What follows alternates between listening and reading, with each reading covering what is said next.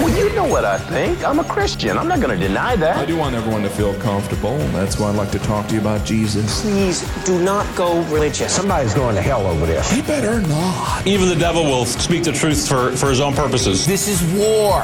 Accept it. Back to Jerusalem podcast. Yeah, I'm back, and I'm armed with righteousness. With your host, Eugene Bach. He just seems like he's got it all figured out. He's a righteous dude. Yep.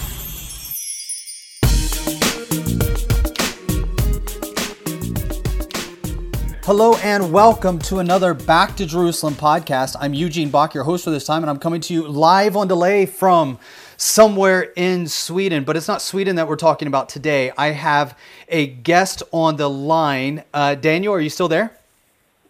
Yes, indeed. Hello. Hey, Daniel, it is great to have you on here. Thank you so much for agreeing to join us. I'm super excited about the next 10, 15 minutes that we're going to have. Likewise, it's a real honor to be with you. Uh, I was given your name from the uh, Religious Freedom Institute in Washington, D.C., and uh, I was writing to them because in the first week of June, I saw that the president signed an executive order, which is super important to us that work inside of China, uh, especially with the Underground House Church. But not a lot of information is really being shared in the news right now uh, for obvious reasons uh, about what this means. So I'm so happy that you're able to come on and join us. Yes, likewise. Uh, uh unfortunately, the substance and the content of the executive order was kind of drowned out by, um, you know, surrounding controversies, and I can understand the reasons for those controversies. But it's uh, would be sad if um, you know, if we uh, didn't uh, grasp what's involved in the order. So I know that you are, according to the introduction that I got, uh, we have never met face to face. But I saw that you are both a uni- uh, professor at the University of Notre Dame as well as a, a Religious Freedom Institute senior associate scholar. Uh, would you be willing just to give a short introduction about who you are before we jump into this? Sure. Yes. Um, I'm a professor of political science at the University of Notre Dame, broadly speaking, a scholar of uh, religion and global politics. I've written on um, issues like uh, reconciliation in global politics, on the nature of religion and politics around the world. Uh, religious freedom has been a big uh, theme of mine. I just published a book last year called Islam and Religious Freedom.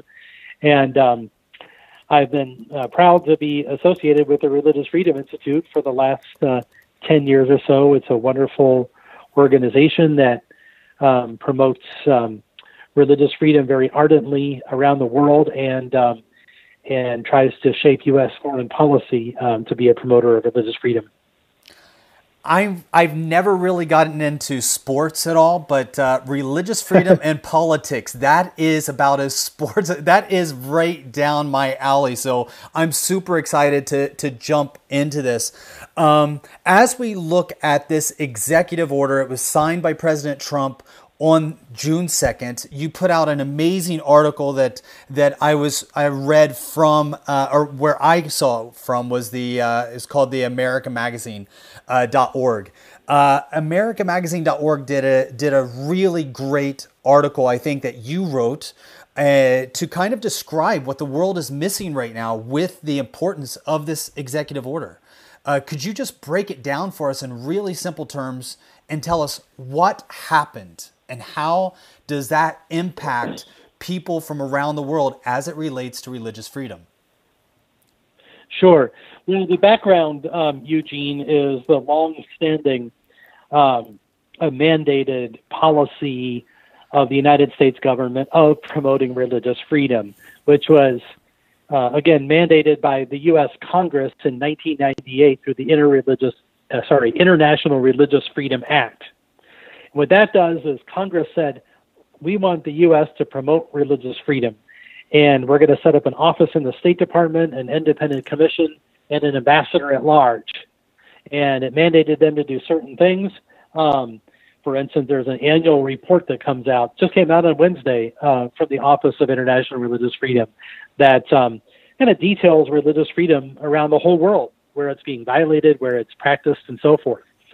And though we're also um, you know, mandated to kind of go around to individual countries that are problematic violators of religious freedom and try to encourage, cajole, coerce, what have you, um, using the various diplomatic uh, tools to try to um, you know improve the situation. So we've had this religious freedom policy for about 20 years, and I think it's I'm a big I'm a strong advocate of having such a policy. I'm glad we have such a policy, but I have to admit that it's kind of a mixed bag in terms of its um, track record. In some thing, ways, I think it's done some very good things. In other ways, I think it's kind of fallen short. But one of the things that I think it could really use, and this executive order helps to do that, is to give it more teeth and to kind of elevate it into higher, um, more thorough levels of U.S. foreign policy. Um, in, you could say that the religious freedom policy has sort of been stuck or maybe a little bit isolated or marginalized, you know, at, on the you know floor of the State Department over the last 20 years. Um, yes, what's being mandated by Congress happens, and it, it is, but it's never really been sort of at the center of thinking on the part of the president or the Secretary of State or the Department of Defense. And what I think this, um, you know, administrative order tries to do is to kind of lift up and elevate and integrate religious freedom much more thoroughly into American foreign policy. So, what does it do? It um, requires diplomatic missions in violator countries to develop comprehensive plans of action for improving religious freedom on the ground, provides much more serious funding for programs that promote religious freedom on the ground, mandates training in religious freedom for all civil service employees in the State Department, channel, channels foreign assistance towards promoting religious freedom, and tries and also affirms that religious freedom can and should be promoted in partnership with religious organizations and in communities. Whereas, you know, as opposed to the idea that you know the U.S. can't work with religious freedom because of the First Amendment or something like that. No, we can and should uh, work with religious communities. So those are the things that it does that I think makes religious freedom more integral and central to U.S. foreign policy. Uh, as I was reading through this executive order, um, I, one of the things that kind of came to my mind right away is that okay, great, this sounds great on paper, but who runs point? Who's the person or or what is the department or who are the people that are tasked with actually making sure that these the, these ideas are put into practice? It's an that's an excellent question, and you know this executive order can really only work if there's implementation, if it actually happens. I mean, one of the problems with it is it gives um, you know uh, the Secretary of State and the head of the Agency for International Development 180 days to formulate a plan. Well, by that time, we could have a new president, and it's anyone's guess whether the new president will take this up or not.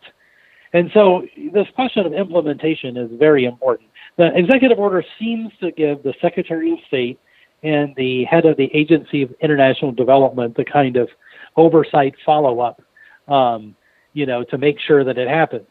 Uh, and I think, um, you know, I think Secretary Pompeo is, in fact, quite committed to religious freedom. I have little doubt that, that he would follow up on it. Um, but that follow up has got to happen, and there has to be somebody there um, to, uh, you know, to ride herd and make make sure it does.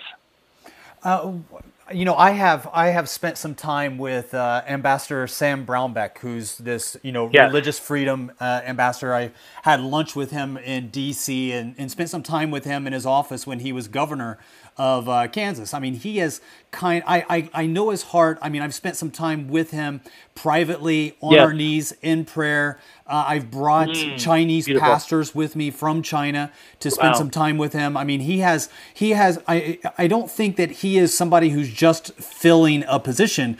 Um, I'm personally, this is my own belief. I really see a person that this is his his focus in life. Uh, do you think that the, yeah. the ambassador for religious freedom plays any role, or what kind of role would they possibly be oh, able yes. to play in this in, in this executive order?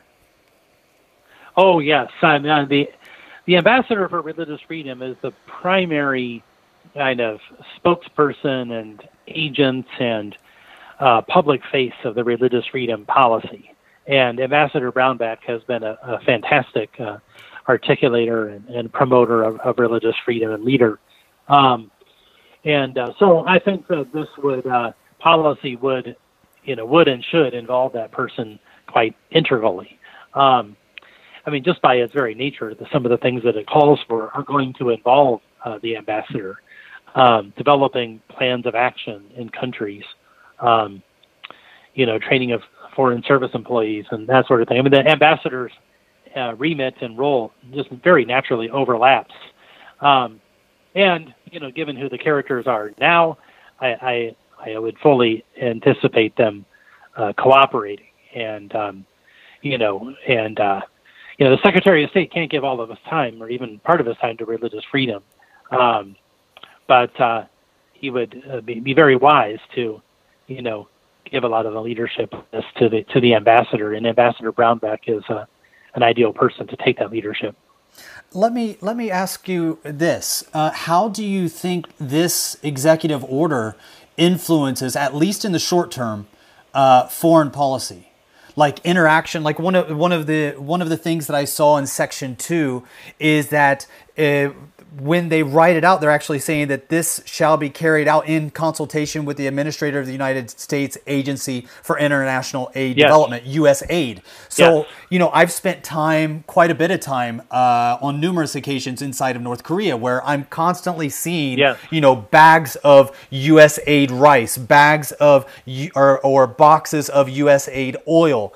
Uh, how do you think that this could impact that kind of that kind of aid that is given out let's say to a, to a country that is a well-known not even really debatable violator of, of religious freedom oh, like yes. north korea yeah and of course north korea is probably number one um, on the violator list uh, although yes. there are some other contenders yes. know, for the dubious honor but um, well it's a, it's a very good question and um, i think that um, you know, and North Korea is particularly difficult because it's just so closed and so, you know, extremely repressive. Um, you know, when you're dealing with a kind of more, you know, semi-open country like Uzbekistan or Vietnam or something like that, um, you know, there's much more room for kind of developing a kind of constructive relationship. I mean, that's by by and large what I see as kind of the most effective policy. Um, there's a kind of constructive relationship built or programs established to help to train government officials and help them understand that religious freedom doesn't have to be a, a threat, that it can be a good thing, that it can strengthen a society and kind of work alongside. I think that the um, kind of sanctions approach, uh, you know, say if we were to sort of withhold those bags of food until you become religiously free, um, I think usually doesn't work and has has not worked over the last 20 years. And um, I don't think religious freedom. I, I, first of all, I don't think it's realistic. U.S. government officials are going to do that in a sort of upper whole policy for religious freedom, or you know, impose sanctions or what have you. But but I also think that um, you know uh, the, the most effective way is to kind of um, come alongside and try to influence more of a soft power approach, as you could say. So for Agency of International Development, you could see them sponsoring programs and sponsoring trainings and sponsoring educations and rule of law education and um, you know uh, sort of cooperative uh, exchanges to kind of uh, inculcate the idea of religious freedom. And um, now maybe you know North Korea may be one of the tougher places for that to happen. You know, some places are just very very difficult. I'm not sure what can happen, but um, I, I tend to think that that kind of approach uh, is the best one. And so you know, USAID funds a massive amounts of programs and funds programs that are carried out by others often. Um, so, for instance, it could fund uh, programs that um, uh, you, you, know may be carried out by other organizations that do this kind of education and engagement and idea changing. I, when I saw this, uh, when I saw this executive order, for me, I personally was excited. I tried to uh, taper my excitement with the idea, okay, that this is, you know, it's written on paper, but what does that mean in practice? Um, and and the, one of the reasons why I've been super excited is because, you know, I've lived and worked in China for the last 20 years. And China was just appointed, as you probably already know, to a pretty prominent, influential seat on the United Nations Human Rights Commission. And with that influential wow. seat, they also get to choose the investigators to look into which countries are violating religious freedom. And I mean, Yeah. in, in my mind, that is like, you know, especially working on a regular basis with pastors and Christians who are uh, actively suppressed on a regular basis uh, because of their religious beliefs. Um, for them to be in charge of investigations and, and looking into violators of religious freedom is a real concern. And so for Yeah. the U.S. to kind of do this uh, really felt like okay, this is a separate uh, kind of oversight where the where the U.S. i- is, which I trust more than China when it comes to religious freedom, uh, having this this. Uh, at least a goal on paper saying that this is what we stand for. We believe that this is the that religious freedom is the bedrock for everything else that we see in society, and we want to to push for that. And and in the executive order, it says we're making this a priority. Uh, how do you see this? I mean, I know that this is just an opinion, but I, I wanted to ask you, how do you see this impacting this volatile relationship, especially right now with the, the trade war and the coronavirus? How do you see this impacting the relationship, if at all, with China? Yes, yes, that's right.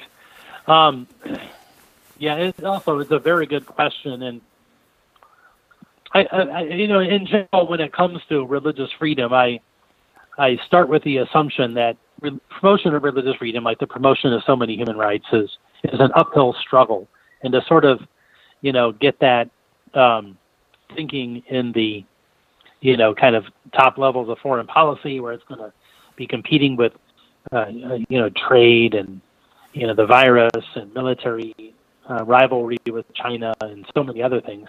You know, that's an uphill struggle. It's a tall order, right? So one kind of comes in with low expectations. One, if anything, doesn't expect religious freedom at, all. And so I don't know that Trump's executive, uh, this kind of executive order and the things proposed there are necessarily going to, you know, start competing with things like trade and the coronavirus and, you know, high level uh, kind of high politics, as it will.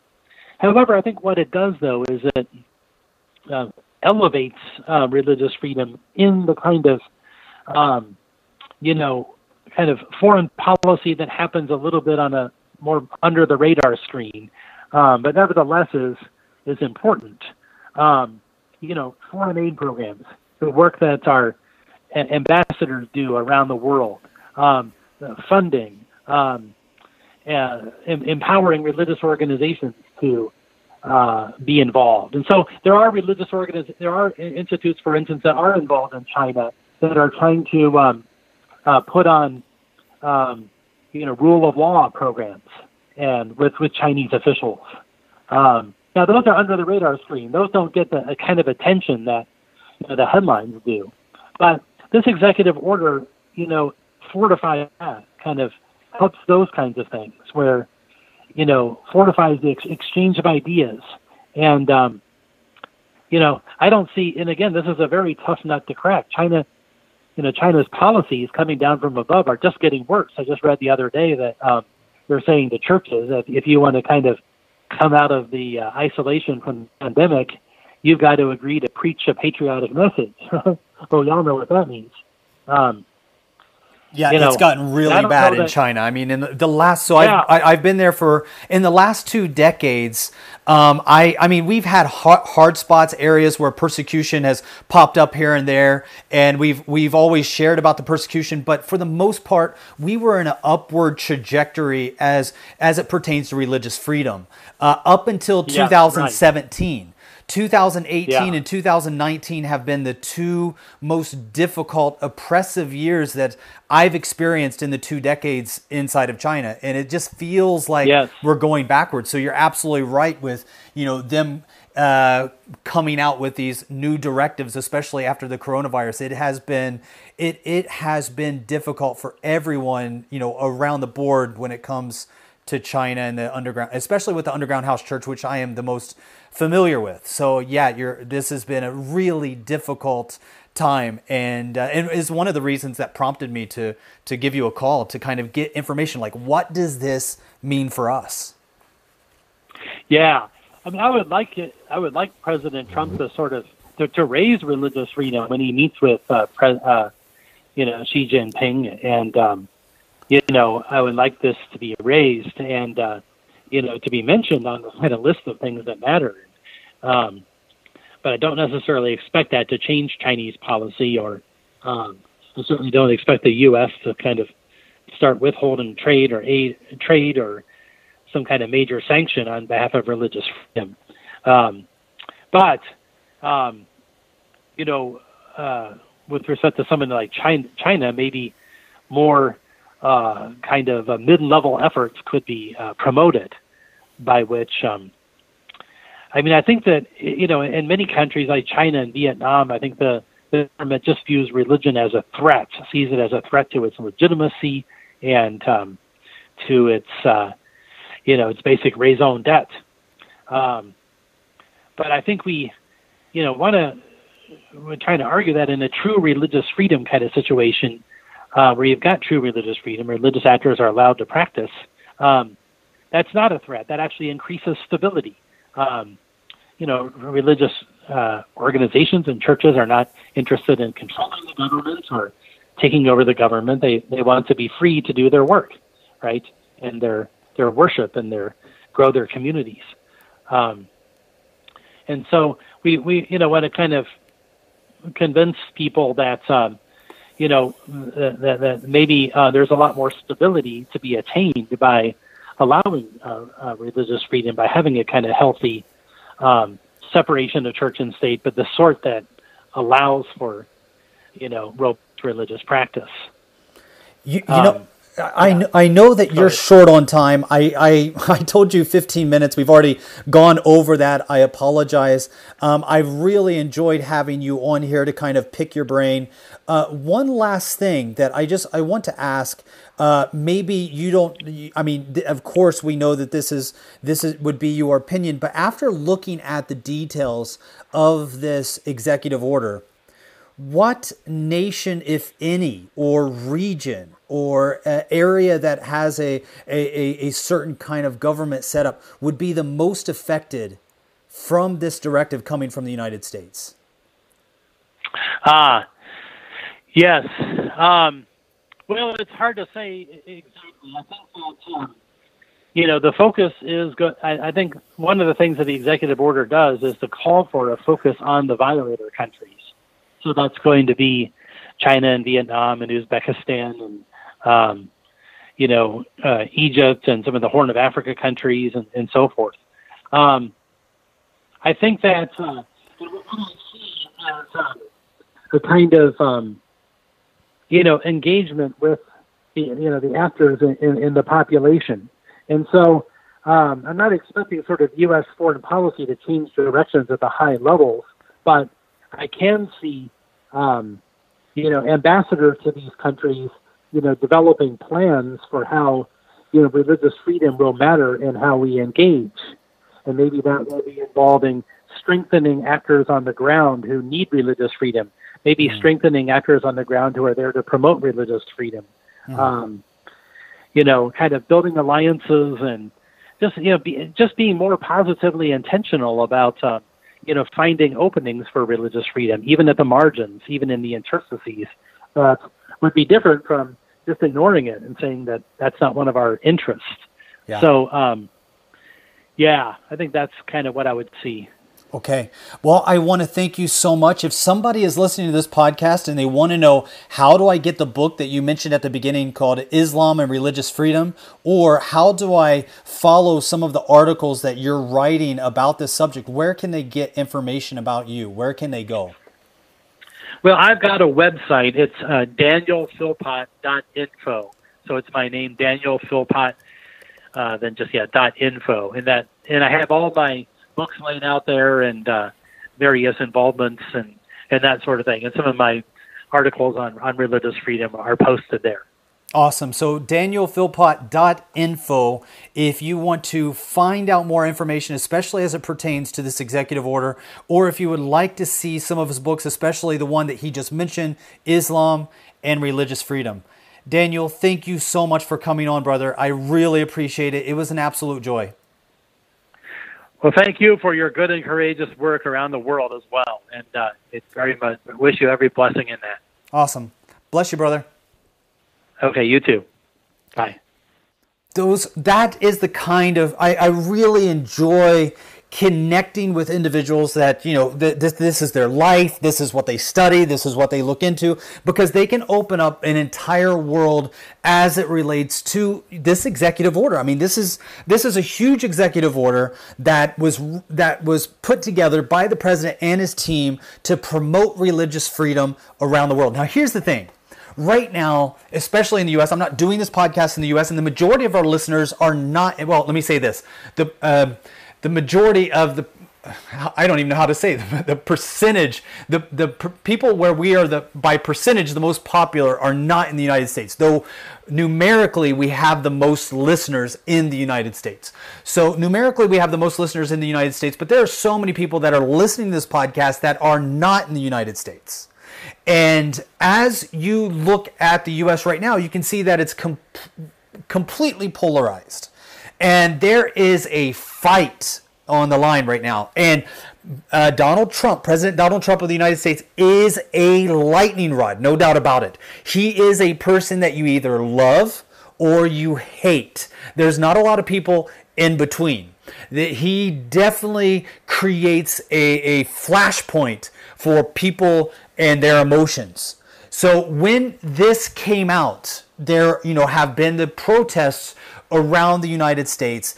And one of the things I, I, I want to talk on this just really quick because as it pertains to religious freedom, the, the, the media, if we are to be completely fair, if we are to look at whether you like him or hate him, um, I can tell you from from where I sit uh, as people that have listened to us several times know that I did not vote for the man. Okay, I have the ability to vote as a U.S. citizen. It's one of my citizenships, and I have the ability to vote for him, and I did not. I actually voted for the constitutional um, uh, person that, that came in, Darrell Castle, uh, who actually probably got like 0.00001%.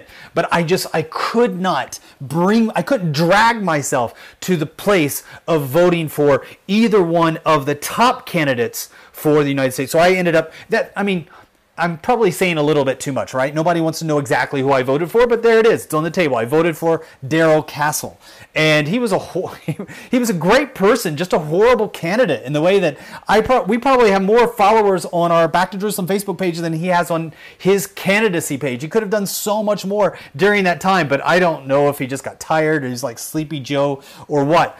But I'm telling you this as a person that did not vote for Donald Trump that the mainstream media is not covering this in a way that I think is beneficial for all believers, regardless of whether it was passed by Obama, regardless of whether it was passed by Bush, whether it was passed by uh, Clinton.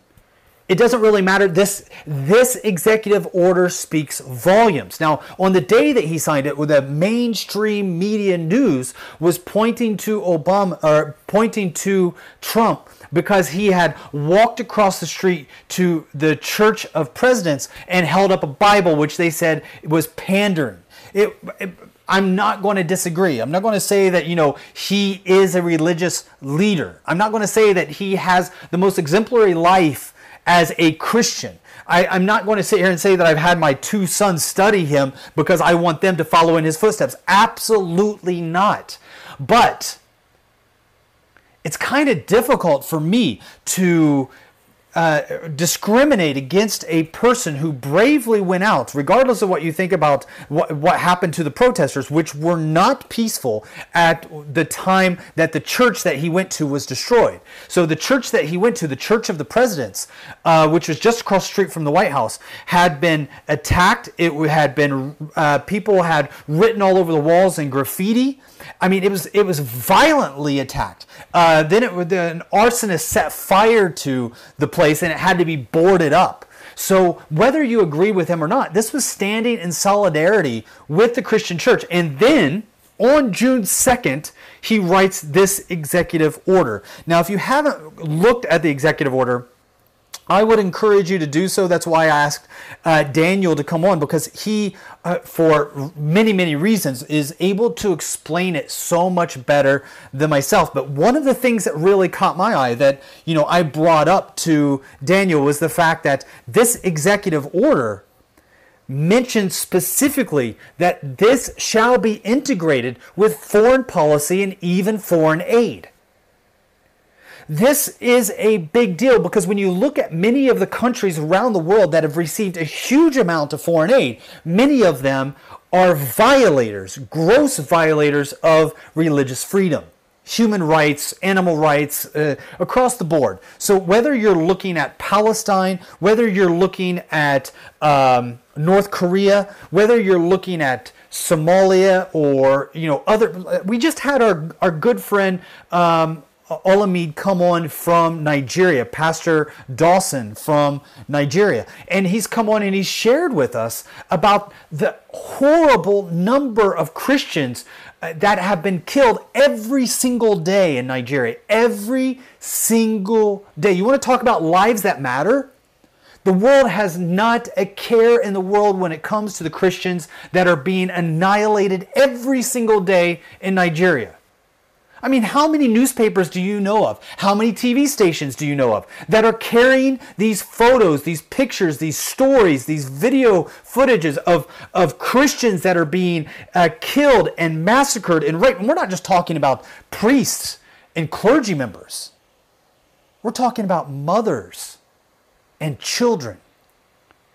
There was one instance that I shared just a week ago of three small children they look like they were in different ages, so I'm only assuming, I don't know.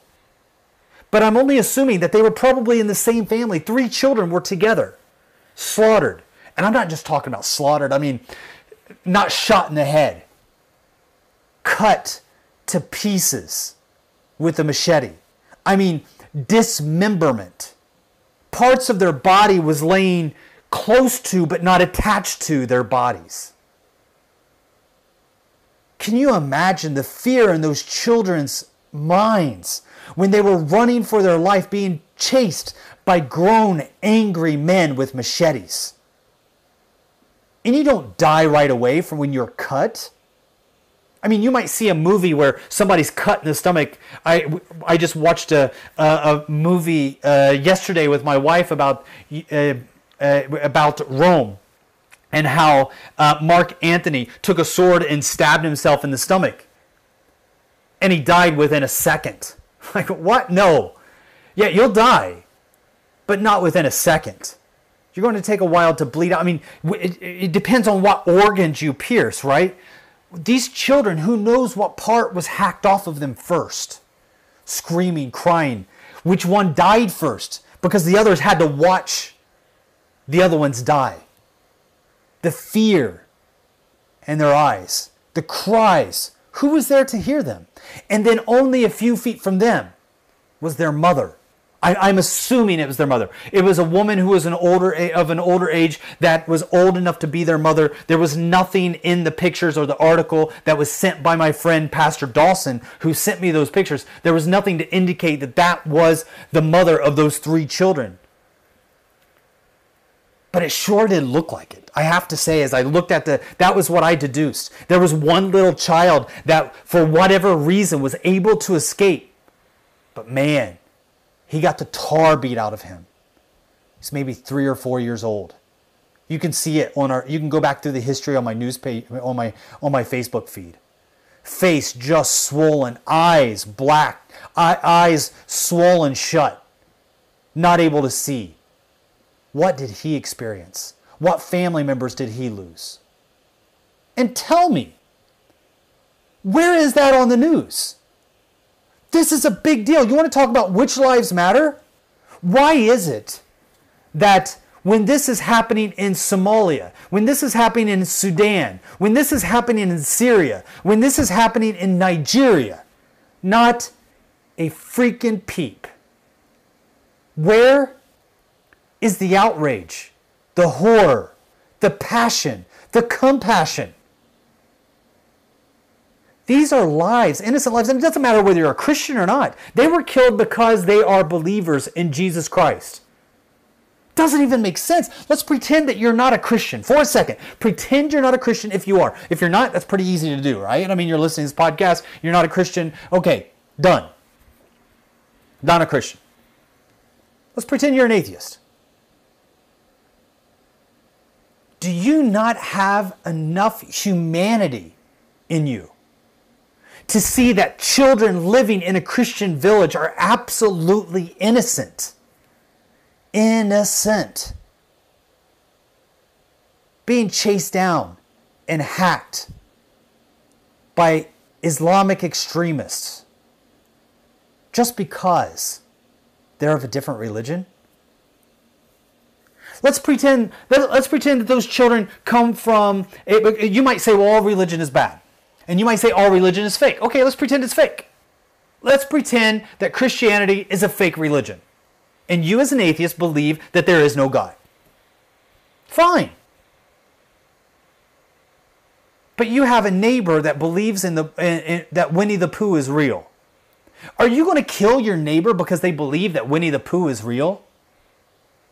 I mean, if you believe that the Bible is nothing but folklore and made up stories that are eh, just absolute fantasy, why would you want to see someone that believes in a fantasy die just because of their their their their ideas in a fantasy? You're not going to kill anybody because they believe in Jack and the Beanstalk. Winnie the Pooh. You know, my, my, my son grew up, he might have thought that, that Barney was, was real, the purple dinosaur. And I never met anybody that wanted to kill him because he believed in Barney.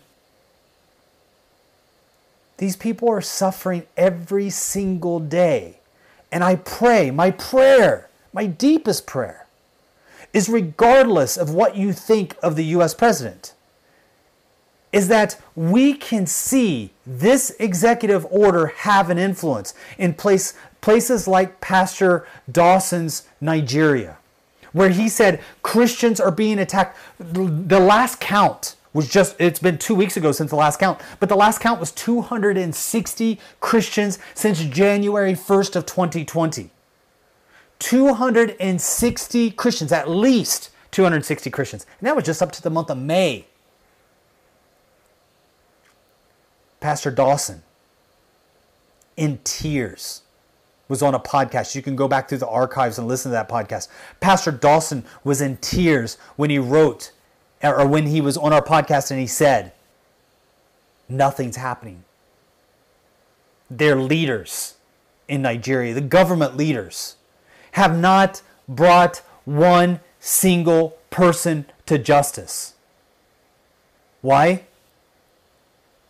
I'll tell you why. It's my opinion. My opinion, the reason why is because the as Dawson pointed out, as Pastor Dawson pointed out, they they have this kind of affirmative action program in Nigeria that makes sure that a certain percentage of Muslims get promoted to government positions because the Muslims live in the poor area, which is the, the central area of Nigeria, in the northern part of Nigeria, and the Christians live in the more wealthy part of the country. Which makes sense. And, and I pointed out, that out during the podcast. You want to know one of the major reasons why Christian areas have more freedom and more economic development and more academic development than their neighbors to the north? I'll tell you why. Religious freedom is one of the big reasons why. Christianity creates an environment when it's based on Christian Judaic roots and values, you have relative freedom relative to the other nations. You might, oh, well, during the, the, uh, Spanish Inquisition or during the, the early days in the in the United States with with the um, uh, what was the, the the witch burnings? I'm trying to remember the name of it. I can't think of it right now. In the northeast part with the uh, Salem witch trials. Uh, you had the Salem witch trials. You had, you know, the Scarlet Letter story, And so these can easily be brought up, and maybe even going back to the Crusades, showing how intolerant and, and deadly and, and, and controlling Christian nations and armies and governments can be and have been. Don't deny it. I mean, that's how the U.S. started, right? Those that escaped from uh, religious tyranny and tried to make it to an area where they could have their own freedoms. I mean, that is that is the story of the Mayflower, right? That is the that is the Thanksgiving 101 story. So I get it. But by and large, when comparing to other religious cultures and nations, you have religious freedom expressed the most in areas that have Christian Judaic values. I mean, it's across it's across the board. It, it's it, you can argue it all you want. The data is not on your side. The facts are not on your side. The data is what it is.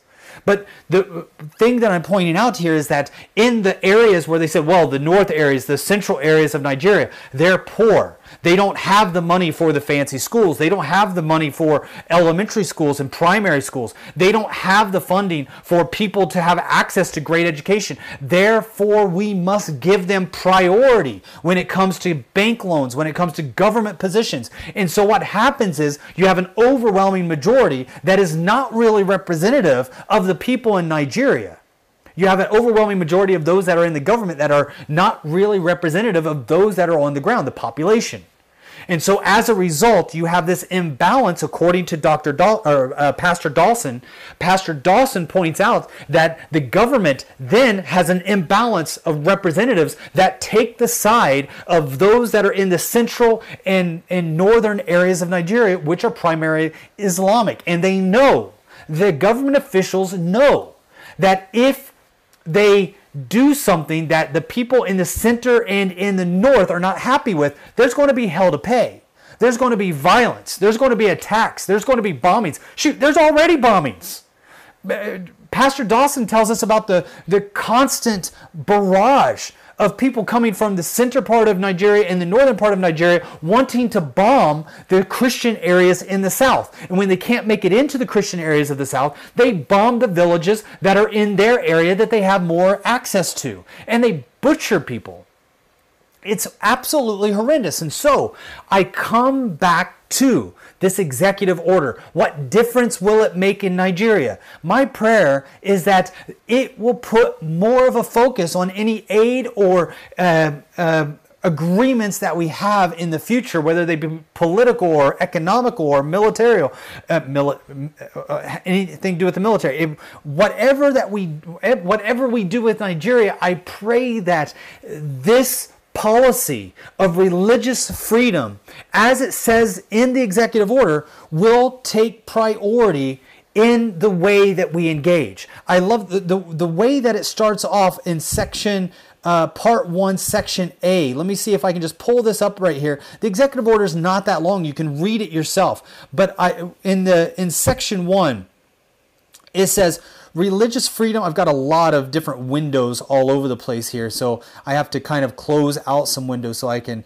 kind of see what's what's going on. It says religious freedom, America's first freedom, is a moral and national security imperative. Religious freedom for all people worldwide is a foreign policy priority. That, in my opinion, if it is true, and not just words on a paper, if it is true, this is a game changer. When we make religious freedom for all people worldwide a foreign policy priority,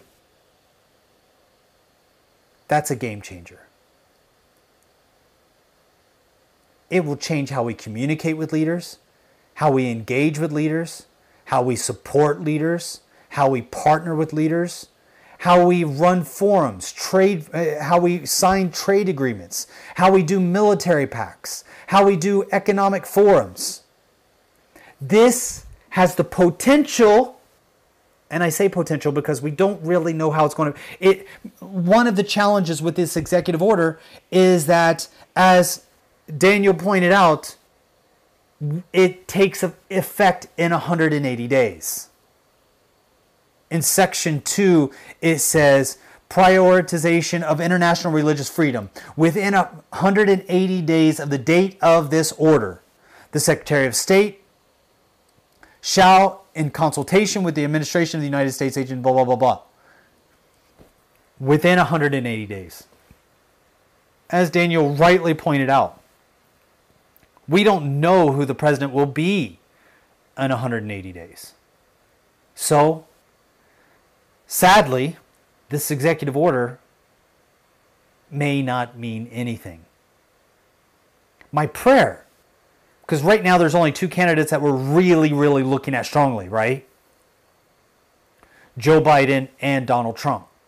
My prayer is that either one that wins, whether it be Joe Biden, whether it be Donald Trump, that they take up this religious freedom executive order and carry it through. I don't think that governments are going to change the world in which we live in. I don't. But I do believe that governments can be impacted by the world that is created through the prayer, persistence, and evangelism of Christians. I put my faith not in a government, but in the men and women that are on the ground carrying out the last desire that was expressed by our Savior to take this good news of the kingdom to all the nations. To preach from Ju- Jerusalem, Judea, Samaria, and to the ends of the world. I put my hope in the supernatural power of believers who get on their knees as prayer warriors and pray for change and impact. I put my faith in the God that controls all things, that can move through his people in ways that we never imagined. I put more faith in the evangelist farmer that is on the ground in Uzbekistan. I put more faith on that underground pastor who is in a house church in Iran. I put more faith on that brave evangelist who is willing to give his life in North Korea than in the United States government. Because when it comes to matters of spiritual warfare, governments are powerless. They actually carry out the orders of what's happening in the spiritual world rather than create the orders that's happening in the spiritual world. If you believe that Donald Trump or this executive order is going to bring about change in the unreached regions of the world or bring about areas like, I mean, as we listen to Daniel just say, that when you look at China, when you look at North Korea, you, what real power does Donald Trump in this executive order have over the world's most populated nations?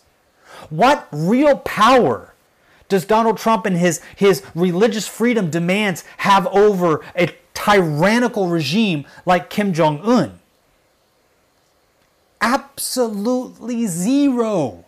But I believe that an executive order of this nature could be the result of praying Christians. Do you know how long we've been praying for the church in Nigeria? How long we've been praying for the church in Syria? How long we've been praying for the Christians and believers in Iran? How long we've been praying for the believers in China? And it seems actually that things are getting worse inside of China. How long we've been working and toiling and sharing the gospel and sharing Bibles throughout all of North Korea. Do you think that we have a father that doesn't hear and listen to our prayers? I believe he does. And he moves in amazing ways. And he just, against everybody that might argue against this, you might feel that Donald Trump is such a cyst. He is an absolute virus that needs to be stopped. He is tyrannical and racist and unchristian in every single way. That might be your opinion. But do you think that God can't move through him?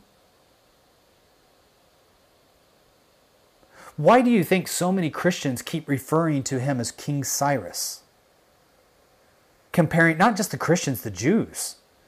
comparing Donald Trump to King Cyrus. You may not agree with it, but the point is that God, in order to bless his people, the Jews, rescued his people from slavery out of Babylon through King Cyrus, the founder of Persia, and then used the, the, the founder of Persia, the king of Persia, the ruler of Persia, the most arguably the most powerful person in the world during his time once he conquered Babylon with very little resistance because he was so capable as a, as a ruler and a military leader that even though it, history shows us that he was most likely Zoroastrian, God still spoke to him and used him to not just give freedom to the Jews from the Babylonian Empire, but then he's like, you know what?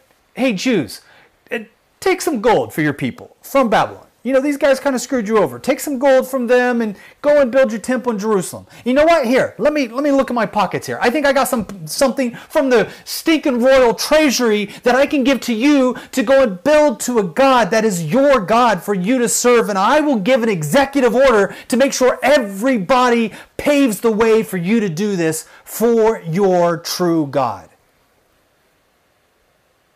Comparison? Is it a stretch of the imagination to, to imagine for one minute that this could possibly be Donald Trump? Could be passed over to Joe Biden.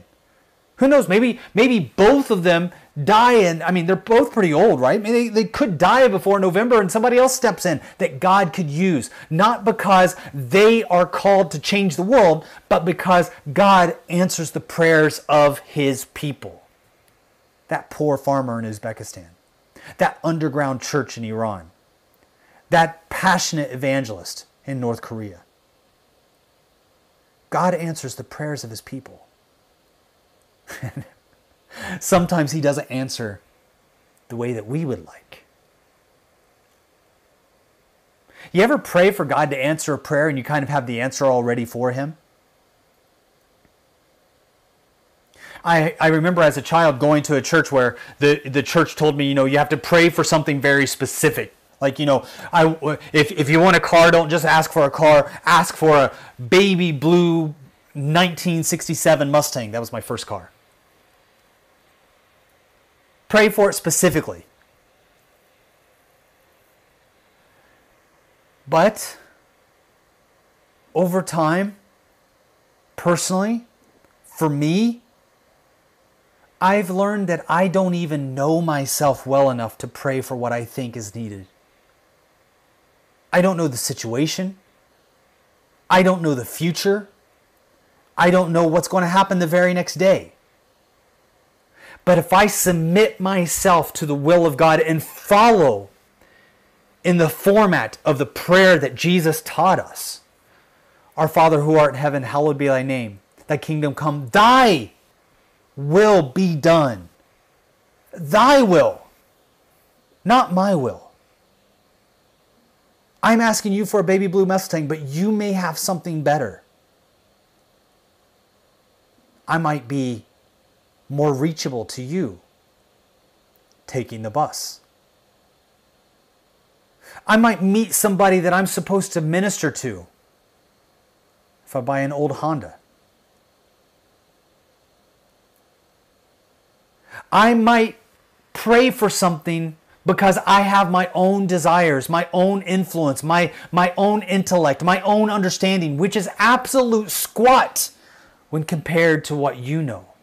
And I've learned, I can't even, for me, I can't even pick the right woman for my life. If I would have picked a woman, I probably would not have picked the woman that I married. But God knew me better than I knew myself. And I've fallen so much in love with the one that I married that was brought to me, I believe, into my path by God that, I mean, it was love at first sight. And we've been married, you know, 22 years and and I'm still madly in love with her. I today, you know, during this coronavirus, we were just saying that we've we are so thankful to God that we get to spend every day together during this coronavirus. Today, the two of us, we, we've been going out biking every day. Before that, we, we, you know, we were spending time in the mountains. Every day we go out and do something together. I wouldn't have chosen her because I wouldn't have even known what to pray for. You think I would have prayed for a blonde from Sweden that grew up in Taiwan that wants to be a missionary? That, that was not my goal. That was not my nationality that I was even focused on. I, I, I can't, I don't even know what to pray for. So I submit myself in the hands of God. And that means if Donald Trump is the answer to my prayer, then God, your will, not mine. And I pray that this executive order be something that encourages and helps and becomes a resource for persecuted Christians living in closed countries around the world. I want to thank you so much for joining us for this Back to Jerusalem podcast. Again, I'm Eugene Bach coming to you live from somewhere in the borders, within the borders of Sweden. God bless you.